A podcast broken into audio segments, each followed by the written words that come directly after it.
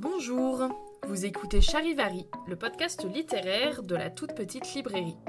Je m'appelle Clémence, je suis libraire à Paris et chaque mois je reçois un ou une amie de la toute petite librairie pour qu'il ou elle partage avec nous une lecture ardue qui l'a profondément marqué. Un livre qui l'a piqué, secoué, réveillé, dérangé, bousculé. Arrivé depuis peu dans le monde merveilleux des rentrées littéraires, je me suis rapidement rendu compte que mes clients étaient demandeurs de bons romans, mais pouvaient vite être rebutés par le style, la couverture, le sujet, bref, des bouquins pouvant sembler enquiquinants, offensants ou cafardeux. Je fais le pari aujourd'hui de vous faire changer d'avis et de vous montrer que ces œuvres vous permettront d'approfondir votre compréhension du monde et des êtres, d'apercevoir la beauté dans le chaos, dans l'humain. Prêt? Alors ensemble, partons à la rencontre de ces œuvres grâce à ceux qui font vivre la toute petite librairie. Elle se souvenait combien, du temps où elle était jeune homme, elle avait tenu à ce que les femmes soient obéissantes, chastes, parfumées et parées de manière exquise. Maintenant je vais devoir payer de ma personne pour ces désirs-là, se dit-elle, car les femmes ne sont pas, à en juger d'après ma brève expérience personnelle de ce sexe, obéissantes, chastes, parfumées et parées de manière exquise par nature. Elles ne peuvent acquérir ces ornements, sans lesquels il leur est impossible de jouir d'aucun des plaisirs de l'existence, que par une fastidieuse discipline. Il y a la coiffure, songeait-elle, qui à elle seule prendra une heure de ma matinée. Il y a le coup d'œil dans la glace, une autre heure. Il y a le corset, le lassage. Il y a la toilette et le poudrage. Il faut quitter la soie pour la dentelle, et la dentelle pour le pou de soie. Il faut rester chaste, bon an mal an. Ici, elle envoya son pied en l'air impatiemment, et laissa paraître un pouce ou deux de mollet. Un marin perché sur le mât, qui se trouva jeter un regard en bas au même instant, sursauta si violemment qu'il perdit pied, et n'eut la vie sauve que par l'opération du Saint-Esprit. Si la vue de mes chevilles signifie la mort pour un honnête gaillard qui, sans aucun doute, a une femme et une famille à sa charge, je dois en toute humanité les garder cachés, se dit Orlando.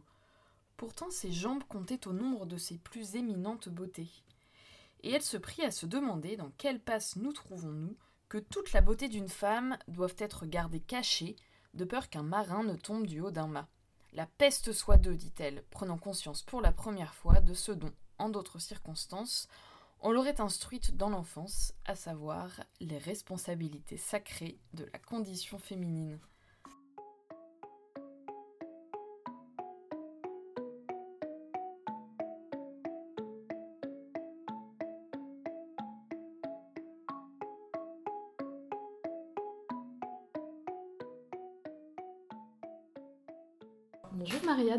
Bonjour Clémence. Trop contente de te recevoir euh, enfin dans Charivari. Euh, on s'est rencontrés à l'occasion de la sortie de ton premier roman, euh, La disparition des rêves, chez Gallimard, en janvier. Et donc tu étais venue à la librairie le présenter Oui. dans une petite soirée. Et puis depuis, voilà, on a les collaborations fusent. C'est trop chouette. C'est super. On fait plein de choses ensemble. C'est merveilleux. Et donc, on te reçoit dans Charivari aujourd'hui parce que quand tu étais venue à la librairie la première fois, on avait un peu discuté de nos lectures. euh, voilà, et tu m'avais dit que Orlando de Virginia Woolf était euh, une lecture qui t'avait beaucoup marqué, que tu avais beaucoup aimé. Et moi, justement, c'est moi qui aime beaucoup Virginia Woolf. C'est le livre de Virginia Woolf que j'avais pas très envie de lire. Donc ça m'avait beaucoup intriguée. Je me suis dit, ok, ça, il faut que Marianne vienne dans Charivari et nous en parle. Euh, Peut-être que tu peux nous dire quelques mots sur euh, Orlando, pour euh, qu'est-ce que qu'est-ce que c'est, quelle est l'histoire, et puis toi, pourquoi tu t'étais plongée dans ce livre et, et pourquoi tu l'as Mhm. aimé rapidement, et puis après on rentrera dans les détails. Mais C'est vrai qu'Orlando, c'est un livre un peu spécial dans, dans les livres de Virginia Woolf. Elle-même le disait, je crois, dans le. ouais, je crois, me souvenir de passages dans le journal de Virginia Woolf où elle, elle est en train de l'écrire et euh, elle se dit Mais qu'est-ce que je suis en train de faire? Oui, elle est prise complètement Ouais. d'une fièvre un peu. euh, Oui, et je crois qu'elle l'a écrit assez vite, Ouais. euh, il me semble. ouais, Euh, je crois. Et c'est vrai que c'est un livre assez étrange qui flirte presque avec la science-fiction, on dirait Mm. aujourd'hui. Mais, Mm. Et bah, c'est notamment le personnage change de sexe, change d'époque, Ouais. change de lieu, euh, tout ça en, euh, je sais pas. 4 euh, siècles, je crois. euh, Ah oui, et euh, puis en combien de pages sais pas, 200 pages Euh, de- 350 à peu près. 350. Ouais. voilà. Et voilà. Donc, euh, Ouais. moi, c'est ça qui m'avait plu. Je l'ai lu assez jeune. Euh, Je l'ai relu une fois. Et, euh, mais je me souviens surtout euh, de, de, la première lecture. Et, et en fait, j'avais trouvé que c'était euh, merveilleux euh, à quel point on pouvait être libre par l'écriture euh, et qu'on pouvait tout mettre dans un livre. Quand on lit ce livre-là, on se dit Ah bon, c'est mm. permis, d'accord.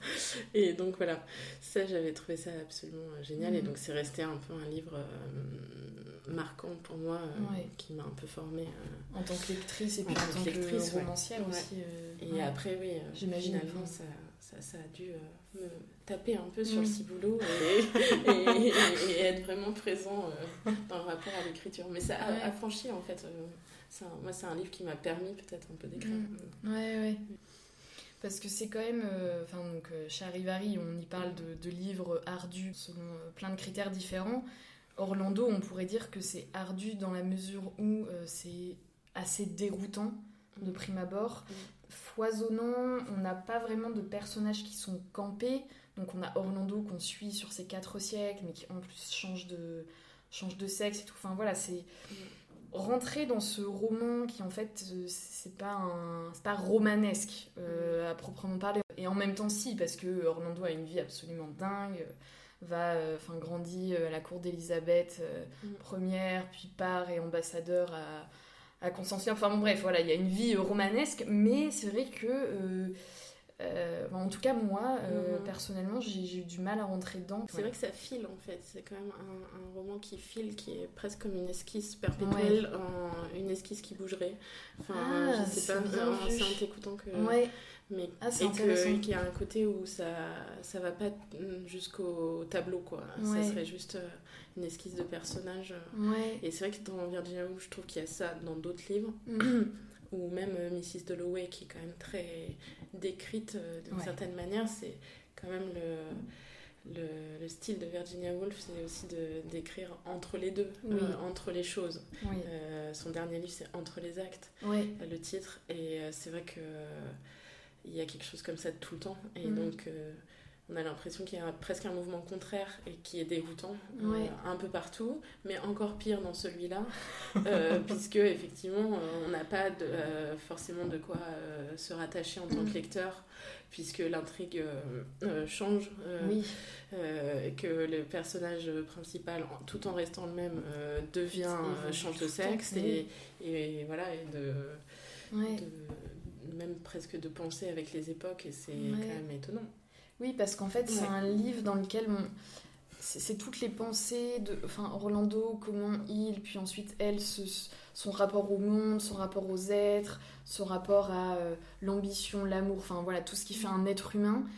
Et tout ça évolue euh, enfin en plus comme il vit sur euh, quatre siècles bah, ça évolue sur quatre siècles. Et donc en fait il faut suivre tout ça et ça peut moi, je me suis dit, ah ouais, en fait, soit on se laisse embarquer, soit on, mm. reste sur le côté. Et c'est ça qui m'intéressait d'en mm. discuter avec toi, de voir toi, qu'est-ce qui a fait que tu. Tu m'as dit que tu l'avais lu d'une traite en plus. Ouais. Qu'est-ce qui a fait que tu as été attrapée et que tu as. Et ben, je crois qu'il y avait aussi les images. Euh, ouais. je sais pas. Euh, euh, notamment une image qui arrive très vite de d'un lac, enfin, d'un fleuve gelé et de patineurs sur le fleuve gelé avec une mm. description euh, euh, des personnages qu'on croise qui sont tous euh, plus abracadabrantesques les uns que les autres, habillés, elle, décrit la façon dont ils sont habillés et dont ils glissent et c'est assez finalement, oui, euh, il y, a, y, a, cette euh, chose-là que ça glisse. Ça glisse, euh, je n'avais pas pensé à ça, mais, mm. mais vraiment la scène un peu d'introduction dit bien qu'on va se faire embarquer dans, sur, un, voilà, sur un, grand lac gelé et que ben, soit on y va, soit on, mm. effectivement on peut... On ne se lance pas. On ne se lance pas, on peut rester sur la berge. Et après, en même temps, c'est vrai que l'idée que le personnage devient une femme. Euh, euh, mhm. Enfin, il y, a quand même. Ouais, c'est drôle. Je trouvais qu'il y avait des résonances modernes. Enfin, je le trouve assez moderne en fait, ce livre. un peu presque punk, quoi. C'est le livre le plus punk de, de Virginia Woolf. Je sais pas si on peut dire ça, quoi, mais. Où, où elle s'est presque fait dépasser par elle-même, j'ai l'impression. Enfin, c'est un peu elle qui le dit dans les carnets, enfin, on la voit être dépassée, quoi. Mm. Et, que ça, c'était rigolo en fait. On se dit, mais d'où il vient ce livre mm. en fait Et on sait pas trop. C'est fou. Et donc, euh, et, voilà. Et moi, je me souviens, euh, donc la lecture date un peu. Mm. Après, j'avais relu que le début en fait. Donc euh, là, je l'ai lu. Et, et c'est vrai que j'avais pas envie de le relire pour, pour aujourd'hui. Je me disais que c'était amusant de rester sur ces impressions floues mm. que le temps a un peu voilà, fait euh, flouté quoi. Mais, euh, mais qui reste vive. Enfin, et par contre, je me souviens très très bien de cette, euh, cette première lecture, de l'impression que ça m'avait fait. Mm. Et notamment d'être sortie du livre en me disant, mais qu'est-ce que c'est que cette chose? Et tout est permis. Enfin, il y avait vraiment un truc jouissif dans ça de. vraiment, on elle, peut, elle tout faire. Tout. Elle s'autorise tout. Mm. Et on, voilà.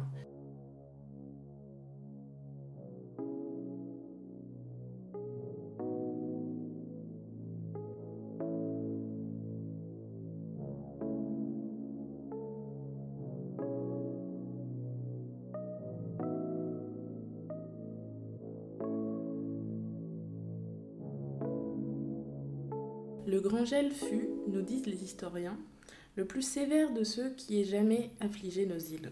Des oiseaux étaient pris par le gel en plein vol et tombaient, tels des pierres, sur le sol. À Norwich, une jeune paysanne commença à traverser la route en pleine et robuste santé, et les témoins la virent se transformer sous leurs yeux en poudre, avant d'être balayée, telle une bouffée de poussière par-dessus les toits lorsque la rafale glacée la frappa au coin de la rue. Mais cependant que les gens de la campagne se trouvaient dans une nécessité extrême et que le commerce du pays était au point mort, Londres jouissait d'un carnaval à l'éclat sans pareil. La cour était à Greenwich et le nouveau roi saisit l'occasion que lui offrait son couronnement pour s'attirer les bonnes grâces des citoyens. Il ordonna que le fleuve, gelé jusqu'à une profondeur de 20 pieds et plus sur 6 ou 7 milles de part et d'autre, fût balayé, décoré, et reçut toute la semblance d'un parc ou d'un jardin d'agrément avec tonnelles, labyrinthes, ruelles, buvettes, etc., à ses frais. Pour lui-même et pour les courtisans, il réserva un certain espace immédiatement en face des grilles du palais, lequel, séparé du public seulement par une corde de soie, devint sans plus tarder le centre de la plus brillante société d'Angleterre. De grands personnages, barbe au menton et fraises au cou, traitaient des affaires de l'État sous le veloum cramoisi de la pagode royale. Des soldats projetaient la conquête du mort et la ruine du turc sous des gloriettes à rayures surmontées de panaches de plumes d'autruche. Des amiraux arpentaient les étroites allées, verre en main, balayant du regard l'horizon et narrant des histoires de passage du nord-ouest et de l'armada espagnole. Des amants folâtraient sur des divans recouverts de peau de zibeline. Des roses gelées tombaient en pluie lorsque la reine et ses dames d'atour sortaient.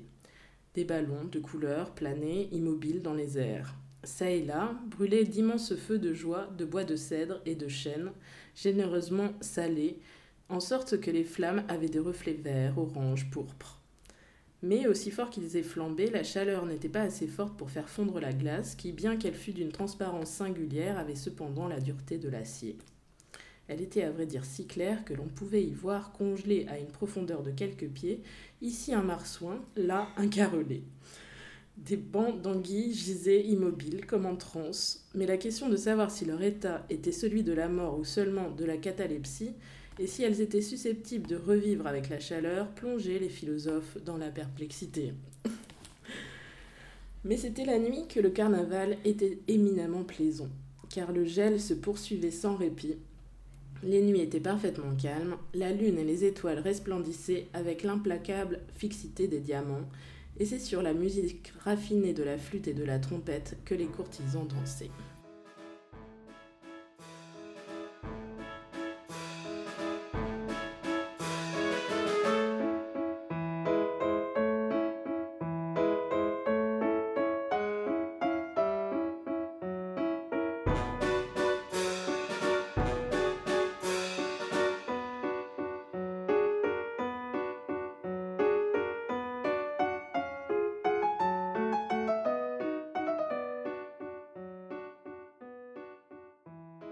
Il y a donc effectivement cette histoire qui est complètement dingue. Euh, Orlando qui, à Constantinople, au moment d'une révolte de la population, s'endort pendant une semaine et se réveille femme. Et là, du coup, ça bascule et puis voilà, ça dure sur quatre siècles. Mais il y a aussi euh, le narrateur ou la narratrice euh, qui est très présente, enfin le, biographe en fait, parce que je crois que le titre en anglais c'est Orlando, une biographie. Et ça aussi, c'est assez assez moderne, je trouve, comme, euh, mm, mm. comme manière de, mm. très présent et qui en fait va donner son avis euh, sur Orlando, va faire des blagues. Euh. Et c'est vrai que oui, et en plus ça permet l'humour. Enfin voilà, et c'est vrai que c'est un drôle de fonctionnement du, du livre. Et, et, donc il y a une sorte de commentaire avec le recul ironique euh, et on peut faire confiance à Virginia Woolf pour ça, parce qu'elle est quand même assez euh, mordante. et assez géniale, et elle s'interdit pas d'être un peu sèche, quoi, euh, ce qui permet des mm. figures d'expression.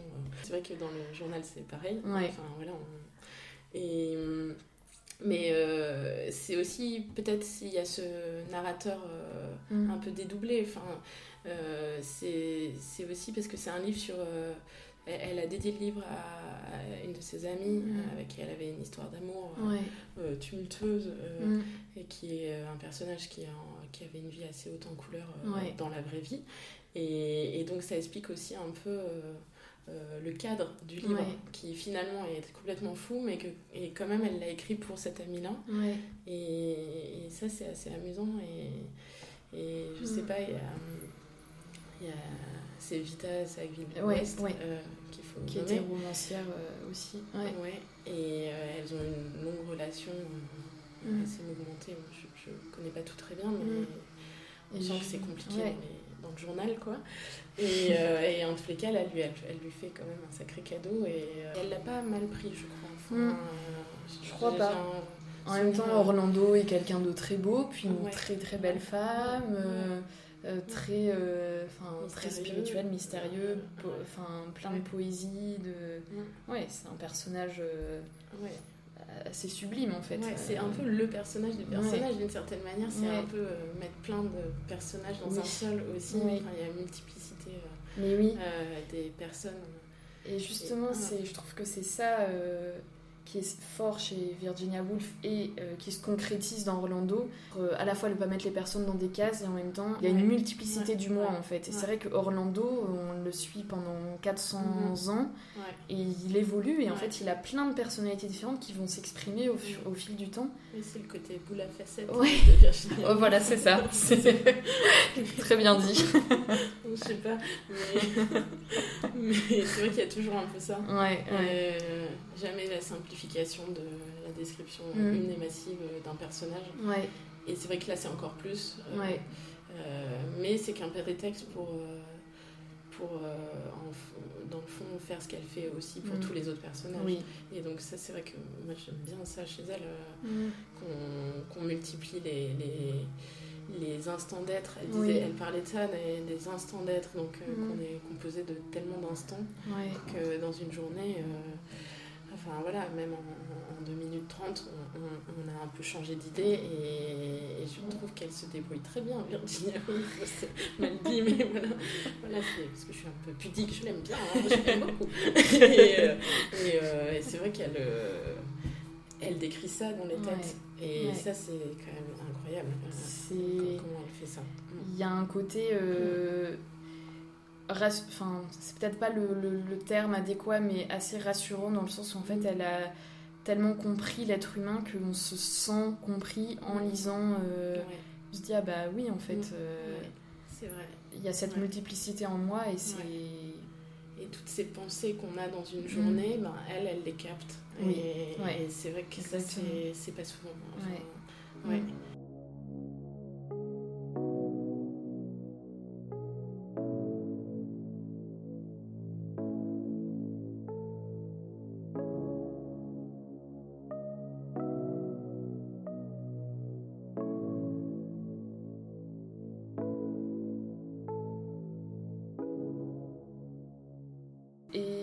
tu l'as lu, donc tu disais tu, tu l'as lu il y a longtemps, mm. euh, ce roman. Qu'est-ce que, qu'est-ce que ça a suscité chez toi comme émotion? À quelle période de ta vie était-ce? Et qu'est-ce qu'aujourd'hui ça a laissé comme souvenir Enfin, tu nous en as déjà un peu parlé, mais peut-être plus mm. comme clé pour ta vie ou euh, en tant que romancière aussi. Enfin voilà, il y a plein de questions, désolée. non, non, c'est bien.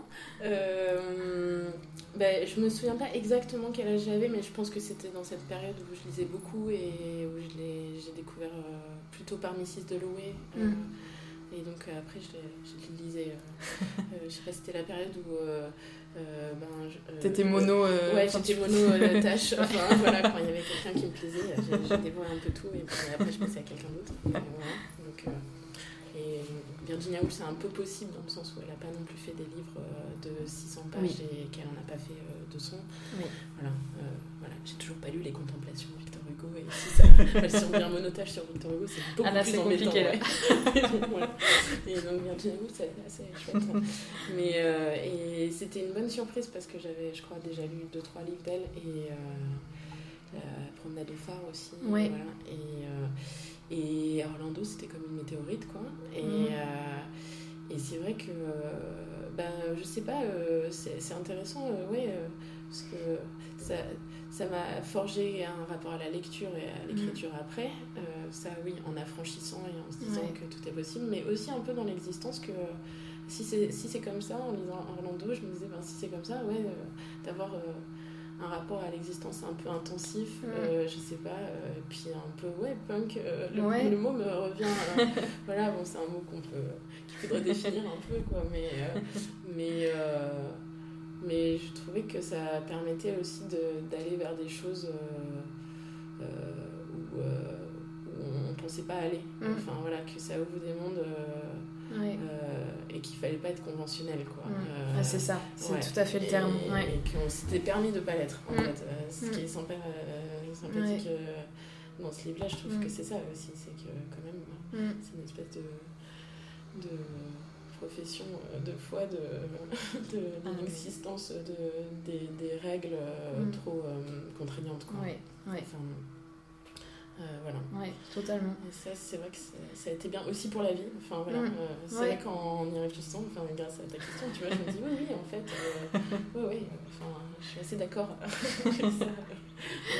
Et comment Mais faire pour être le plus libre possible aussi. Enfin, il y a un rapport à la liberté qui est ah jouissif dans ce livre, euh, que je trouve jouissif. Euh, mm. Mm. Et euh, il n'est pas simple, il s'échappe et tout ça. Et, il, est, il échappe aussi à tous ces tout ce qui nous guette tous en tant qu'être humain, l'ambition, mm.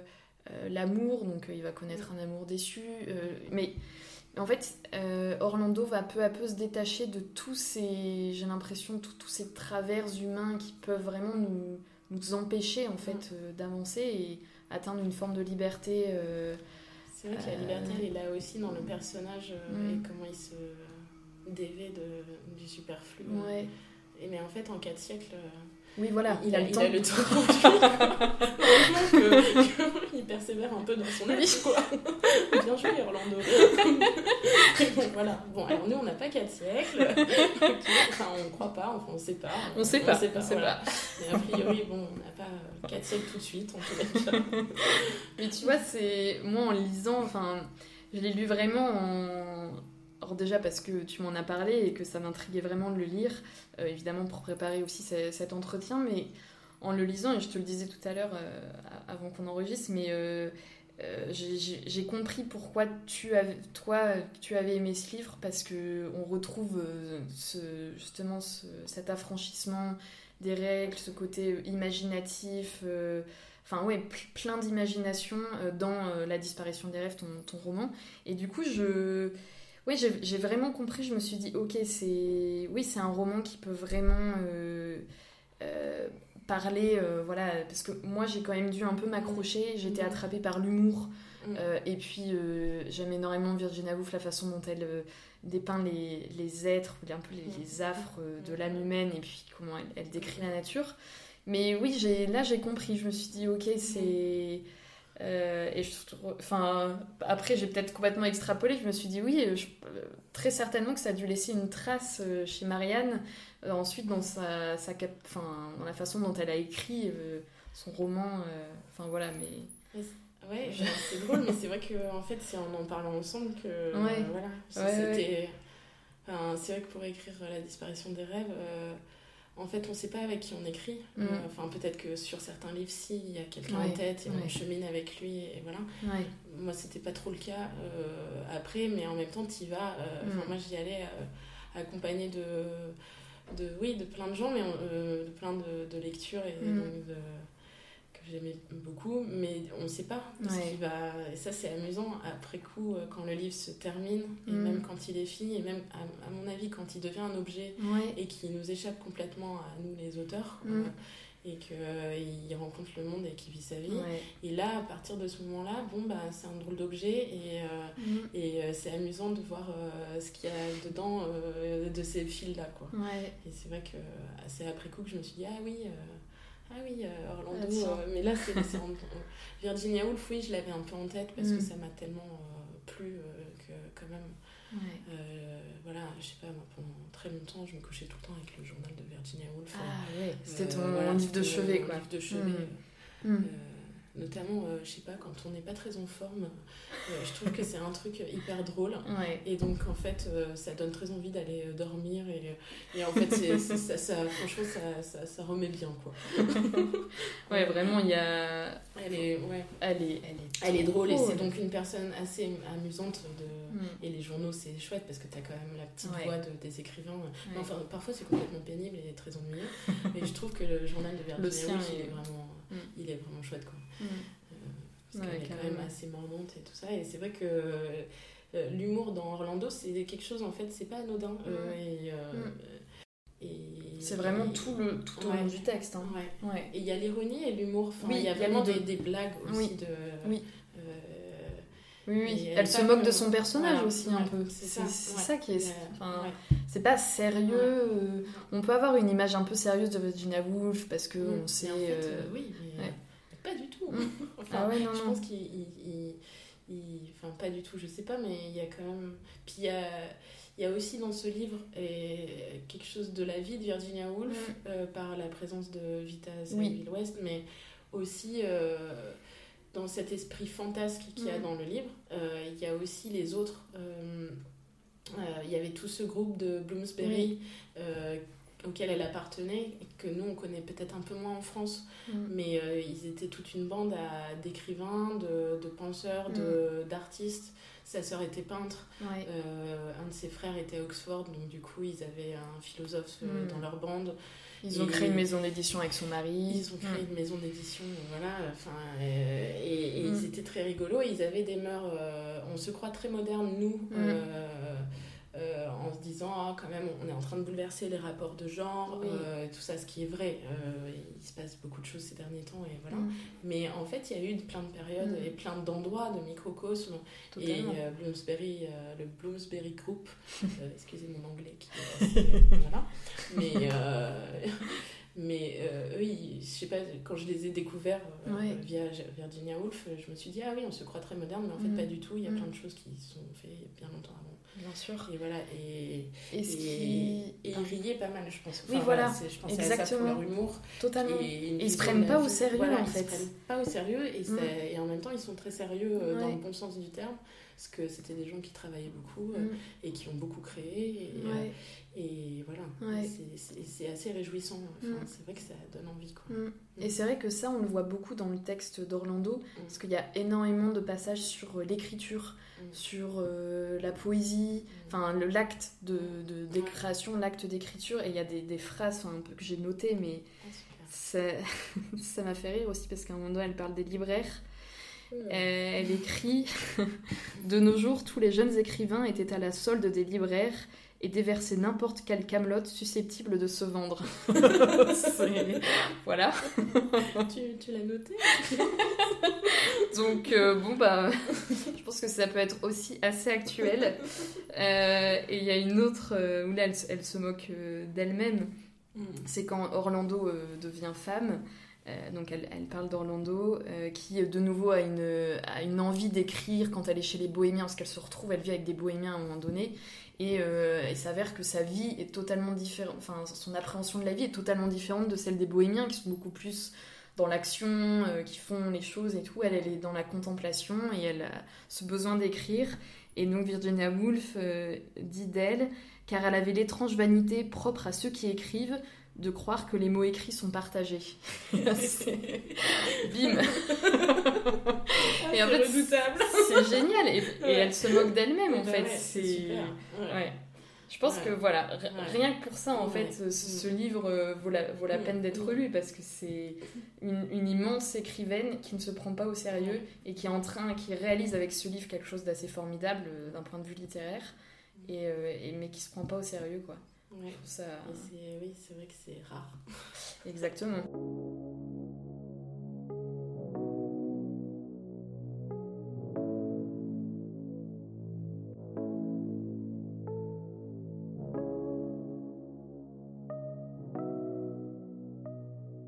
Orlando écrivit, elle écrivit, elle écrivit.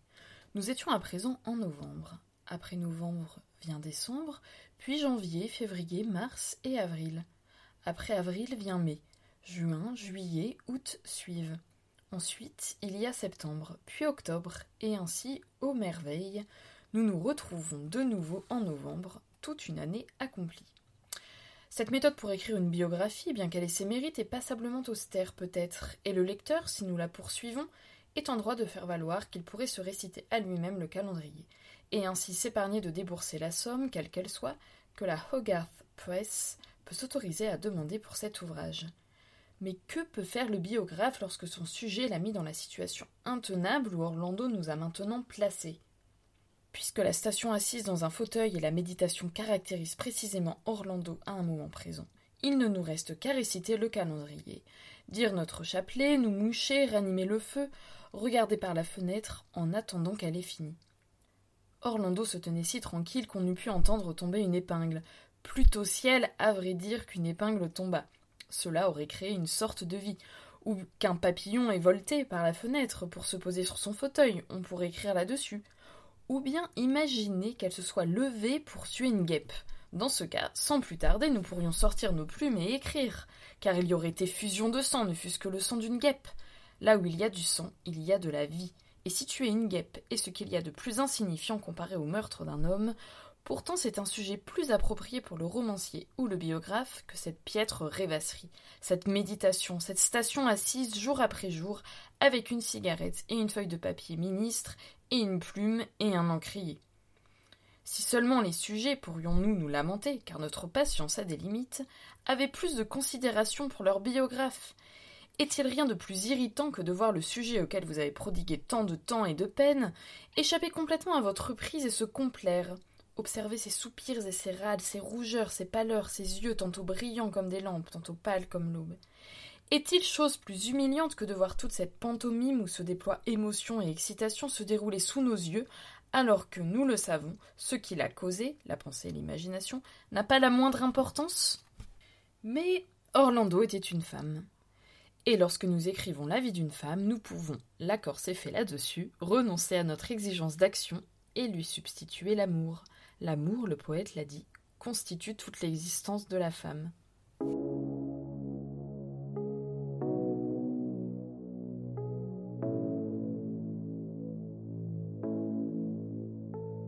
Une question que j'aime bien poser euh, pour un peu conclure euh, euh, l'échange, c'est là si tu étais, admettons, à la toute petite librairie, à ma place, et il y a un, client, une cliente qui arrive et qui demande une lecture pour l'été, tu lui recommandes euh, Orlando, qu'est-ce que tu, qu'est-ce que tu lui dis? Bah Déjà qu'il y a de la glace, et donc euh, du coup c'est très rafraîchissant. ça commence par ça, et que vraiment ils sont dans, avec des grands manteaux de fourrure au début, et que voilà, quand il y aura une canicule, je pense que c'est un livre salvateur. Mais sinon... Euh, bah, que c'est un livre euh, virevoltant. Et donc, euh, pour un été, je trouve que c'est pas mal. Euh, mm. L'été, c'est quand même un moment drôlement chouette pour lire. Ouais. Je, je, trouve que les livres qui, voilà, qui se livrent l'été, c'est pas, pas rien. Enfin, voilà. Et... je trouve que Orlando, c'est quelque chose. c'est un livre qui qui fait voyager où qu'on on soit. Donc, mm. c'est un livre un peu de voyage. Mm. Euh, dans le temps et l'espace. Donc, euh, quand même, il y a. ouais, oui. Ah, oui, oui, en ce sens, il n'y a pas mieux. voilà, si vous avez envie, euh, je sais pas.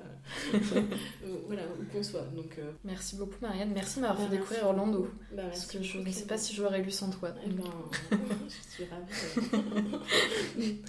C'est chouette, non, Orlando? C'est.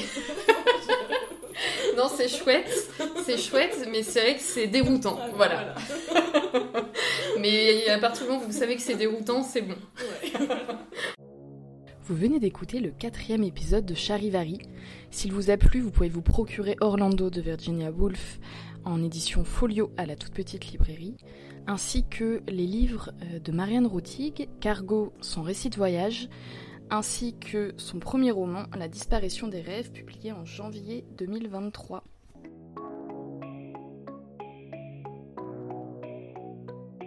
La toute petite librairie est une librairie indépendante de quartier, créée en 2018.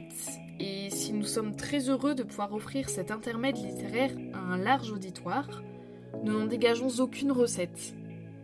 Votre soutien nous est donc vital rendez-vous sur le site internet de la librairie, la librairie.fr, afin de soutenir la vie et la pérennité de ce podcast. Et si vous avez aimé cet épisode, n'hésitez pas à laisser un commentaire et à vous abonner au podcast sur les différentes plateformes d'écoute. Merci beaucoup d'avoir écouté cet épisode et à très bientôt dans Charivari.